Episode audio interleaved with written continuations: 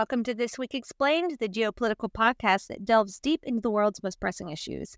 Thank you so much for joining us as we bring you all the weekly insights and analysis on events and trends that are shaping our global landscape. As always, I'm Tiana, and I'm here with my co host, Curvin, and together we aim to offer you a comprehensive understanding of the complexities of our dynamic and ever changing world. So, without further ado, Curvin, let's dive into what's on your radar this week. All right, we're going to do Russia Ukraine. Um, there's also speculation that Belarus has removed Wagner forces from the country. Uh, and since we're going to talk about Wagner forces, I want to give an update on the coup in, in Niger, as well as an update on what the Wagner forces are doing in Africa. And then we can talk about uh, quite an interesting development, and that's Russia's relationship with China right now, which deteriorating relationship could could be possibly, um, possibly. possibly. Uh, we'll get into that, um, and then sticking with with China, we'll talk uh, U.S. So the U.S. signed a trade deal with Taiwan, and we'll go into how that affects the geopolitical situation in the Indo-Pacific. And then, not to be outdone, uh, Kim Jong Un has told North Korea to prepare for war.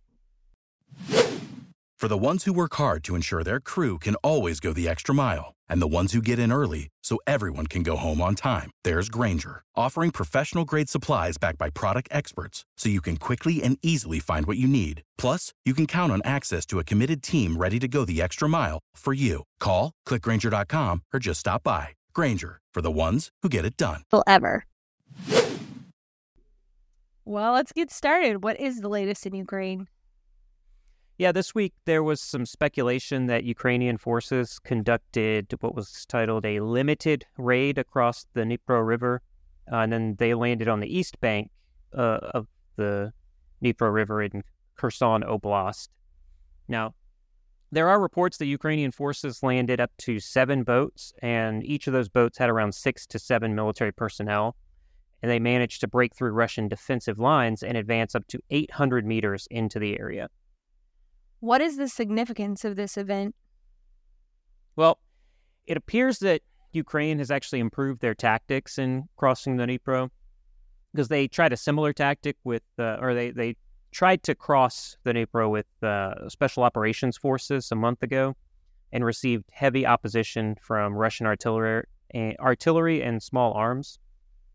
Now, a full scale breakthrough across this river would actually be a significant strategic victory for Ukraine. So that's going to open up the possibility of a major offensive against Russian forces in Kherson, but also in Crimea. We've talked about before that Ukraine's been very vocal about its desire to kind of flip the script in this conflict and make an attempt at regaining Crimea. So it it looks like they may be planning to do that. Now, the river crossing would be very difficult. Um, but even though it's very difficult, it would be a huge win for the Ukrainians. And that's because it's going to force, it would force Russia to redeploy troops from other parts of the country. And it would also be a major morale boost for the Ukrainian people. So th- those two things. And then finally, it would actually continue to show that Russia has major military issues in this conflict. They're not the major military that we all thought that they were. So, um, from the, the start of the conflict, the Dnipro River was seen as Russia's best avenue into Kiev, so blocking off Russia's access to it, especially on the heels of recent reports of a planned assassination of President Zelensky. That's going to be a major defeat for Russia. Um, but a miscalculation by Ukraine could lead to an avenue of approach for Russian forces into Kiev. Can we kind of get into that planned assassination of Zelensky? I mean, this certainly comes as no surprise to you. We've discussed Russia's plan to take out Zelensky and install a pro Russian leader. So, was this part of the plan from the start and um, Ukraine finally found out who was involved, or is this a new threat?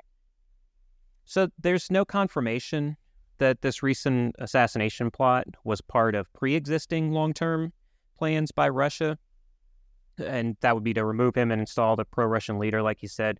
Uh, he's faced multiple assassination attempts since the start of Russia's invasion of Ukraine in February of 2022.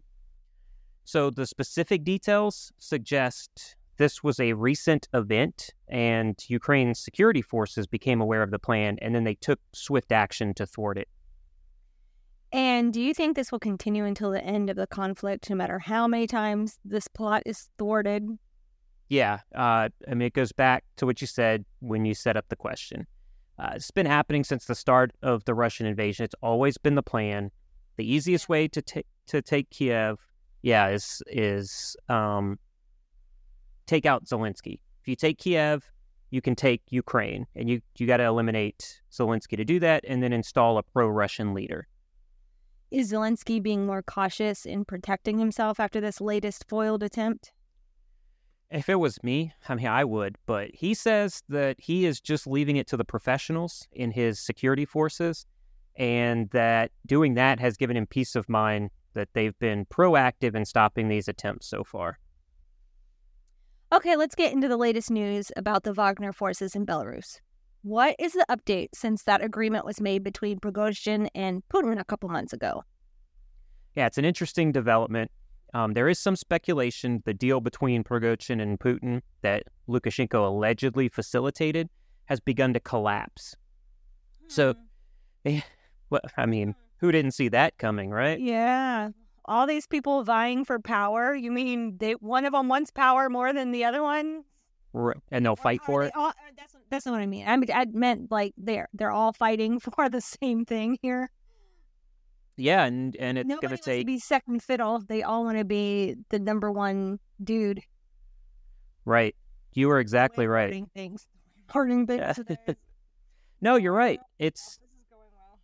it's three people who have power, who want absolute power, Right.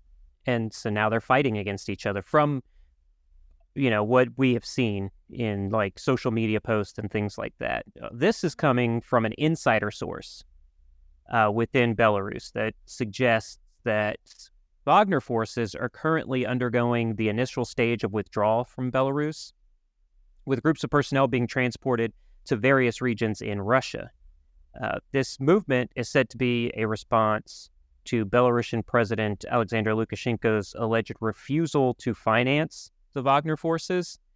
And this was after he found out that Russia wasn't going to be providing any funding as he had thought they would. So he, so Putin was basically shoving the Wagner forces off Yeah. into Lukashenko. Right. Like the, yeah. no upside for Lukashenko. They just take a problem off Putin's plate. Which uh, just that's been this. going on from the beginning, right? It's like, hey, hold Yeah. these nuclear weapons. Hey, do this. And there's no upside other than like a supposed promise of like being second command. Right. But you're really Putin's pawn. Yeah. Well, got to figure it out at some point, I guess. This is not a good week for Russia and Belarus. But you said this is from an insider source. So is there tangible evidence of this happening, or is it one of those single source reports that you dislike so much? Well, I mean, I've seen it across several outlets, but I right now I can't confirm if they're using a couple of different sources or they're all most media will all feed from the exact same source and then push it out and make it look like it's different sources. I can't I can't get to the bottom of that just yet. But you know, I'll tell you it, once I do.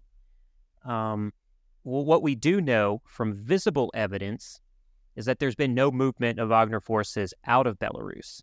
And there's even uh, Wagner affiliated sources that have mentioned the quote unquote activation of Wagner forces at the end of August, but they haven't elaborated on the details just yet. Well, we'll keep an eye out on this development and see what comes of the possible activation of Wagner forces, if that happens at the end of this month. Let's move over to Africa, where I'm sure we will talk more about Wagner forces. Yeah. We're not done with you yet. And get an update on the Niger coup. What is happening in that country and honestly, all across Western Africa? What's going on?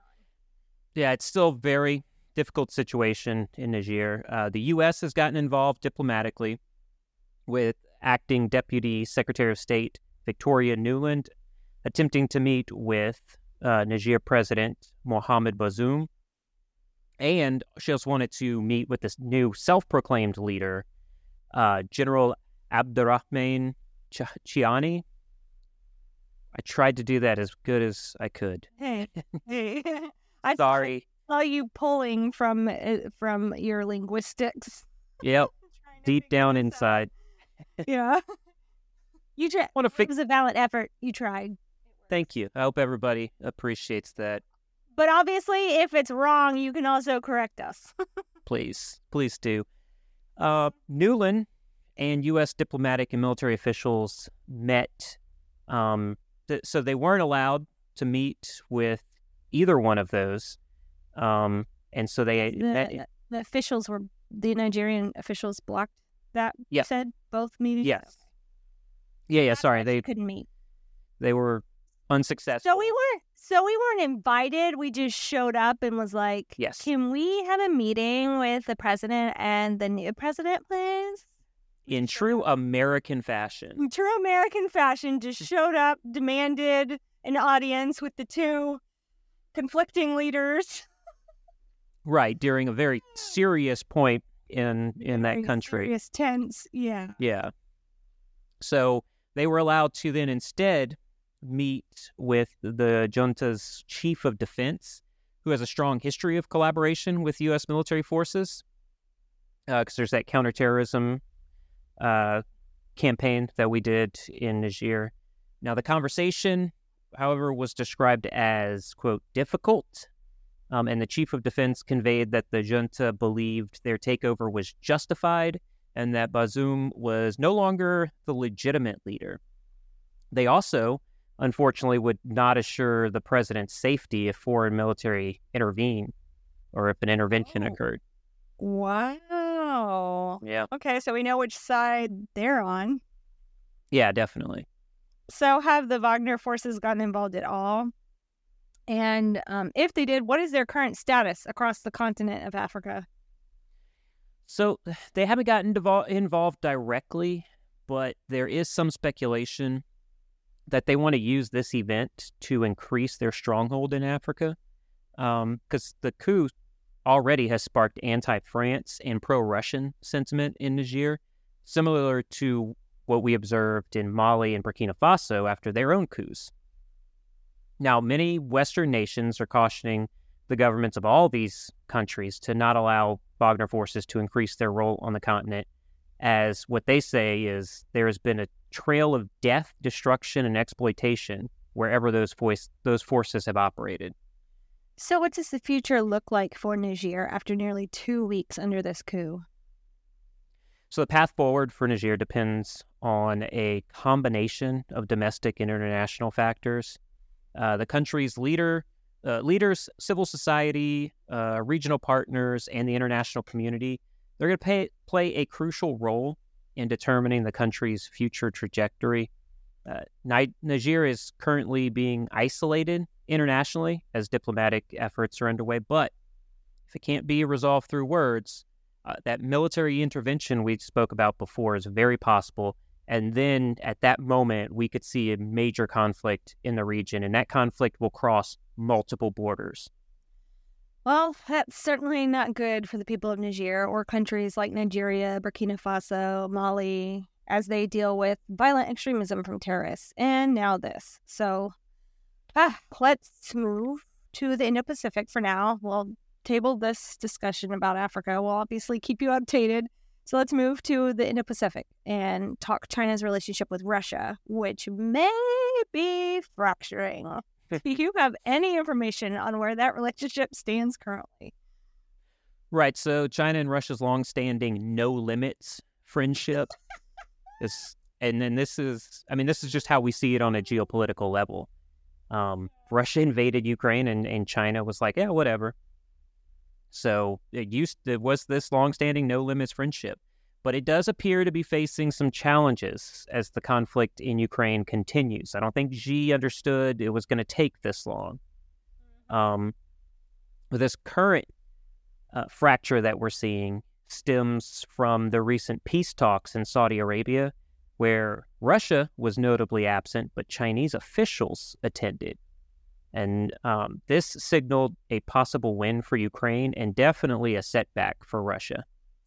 Well, has China made any statements about their involvement in the peace talks? So, yeah, so China's top diplomat, Wang Yi, reassured his Russian counterpart of their strong friendship and partnership despite their involvement in peace talks.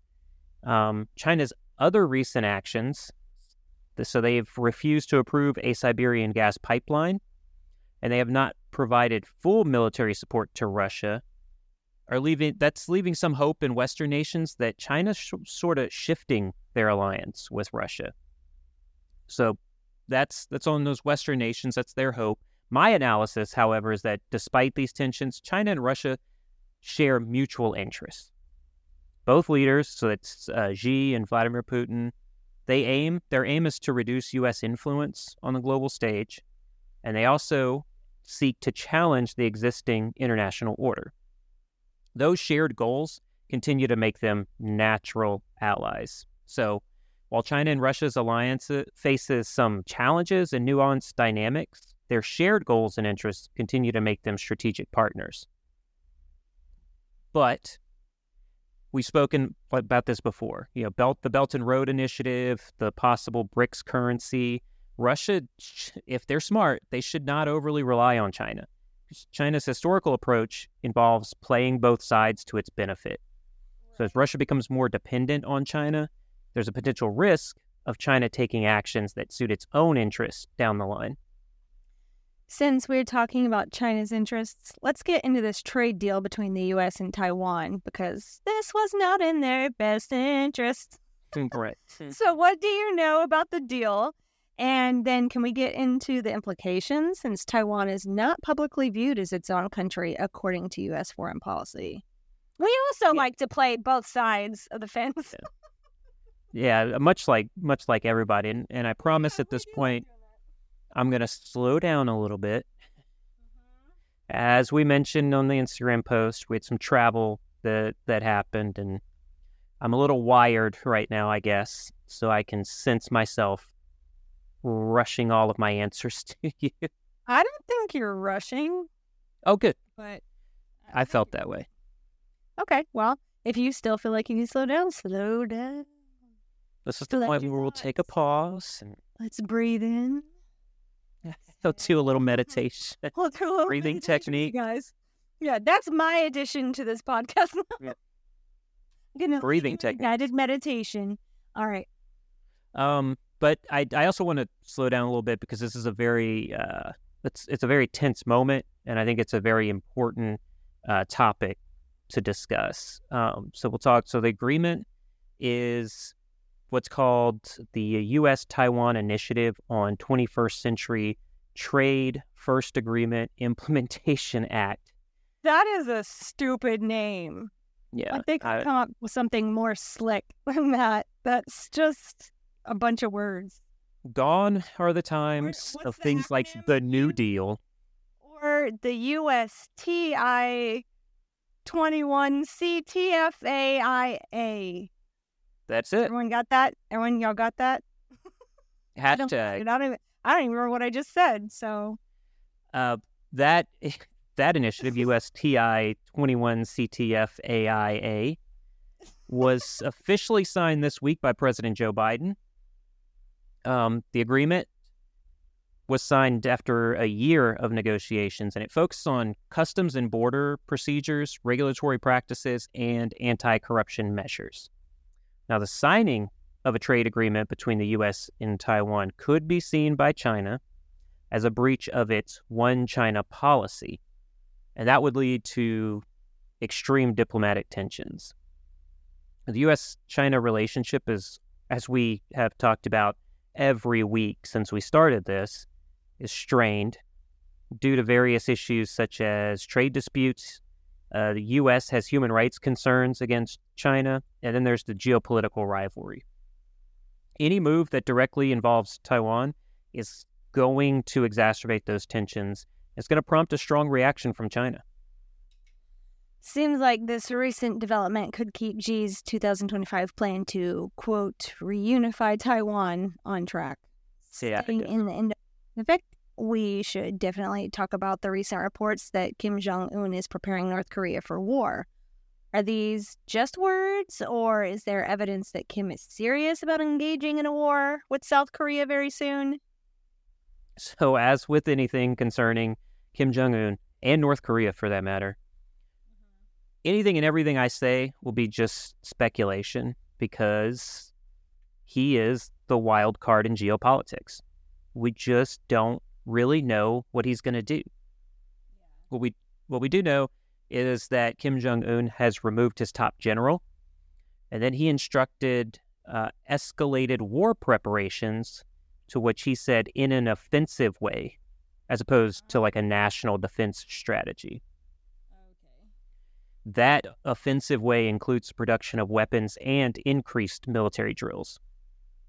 Well, can you kind of give your own analysis on how war between North and South Korea could play out?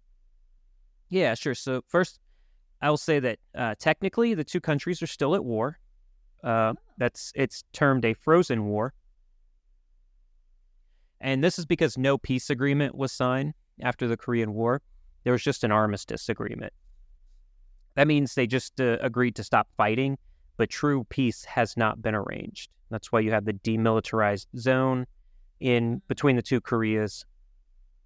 And so, moving on from that technicality, I could see the following happen, uh, especially with North Korea performing increasingly provocative actions.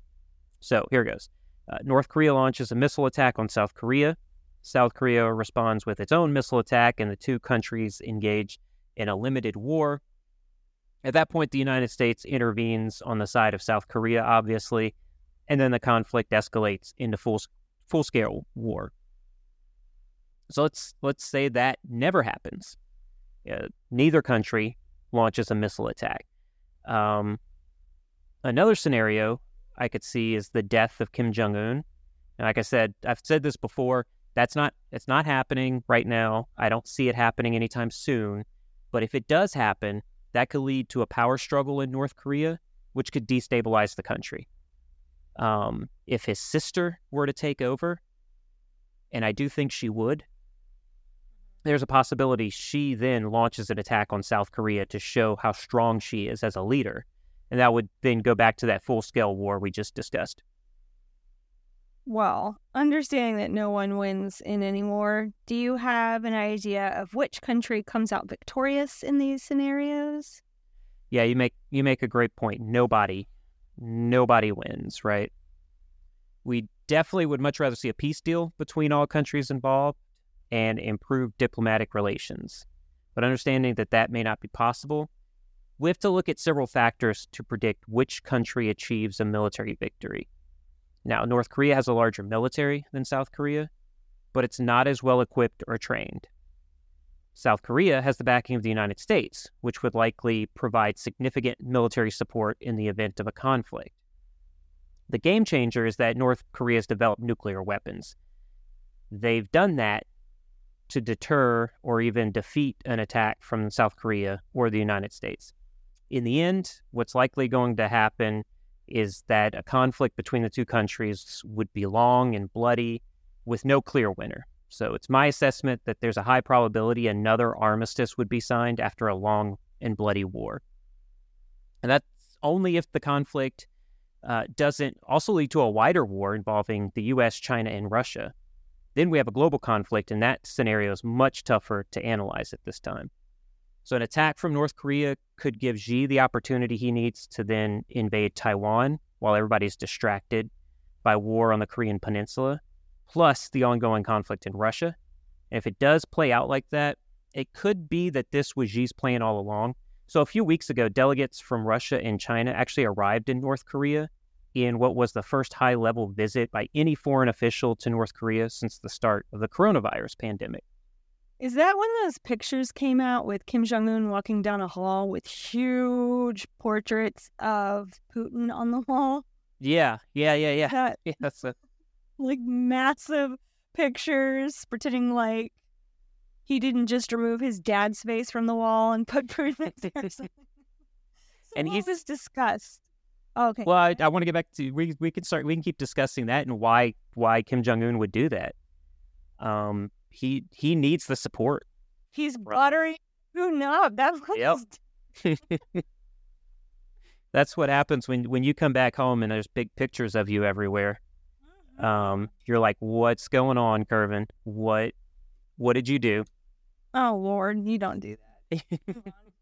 Well, then you go to the kitchen and it's a mess, and you're like, okay, th- so oh, that's that- it. yeah. on. That actually tracks. That makes sense. So what was discussed? Come on, dude. Let's get to it. All right, so that meeting involved talks to strengthen the military ties between those three countries because they're all nuclear powers. And those three nuclear powers are looking to diminish the United States' role in global affairs. And I will say they're doing a pretty good job of it in various countries. Um, I haven't seen an official statement released on the meetings, but I am sure there was discussion on the U.S. decision to place nuclear submarines at a South Korean port. Um, those countries want to deter those types of alliances between the U.S. and Indo Pacific countries. So we continue to live in a world in flux. Yep. Thank you. Thank you so much, Corbin, for your analysis. Is that all you have for us this week? Uh, that's all for me, unless you had anything that you wanted to add. Nope. Just wanted to thank I just want to thank you guys for listening to our humble little geopolitical podcast. We hope you found it both informative and engaging. If you have any feedback or suggestions for future episodes, please let us know. And if you would like in-depth coverage of these stories and more, follow us on Instagram at Aucoin Analytics. Tiana, thank you so much. And until next week, stay safe out there.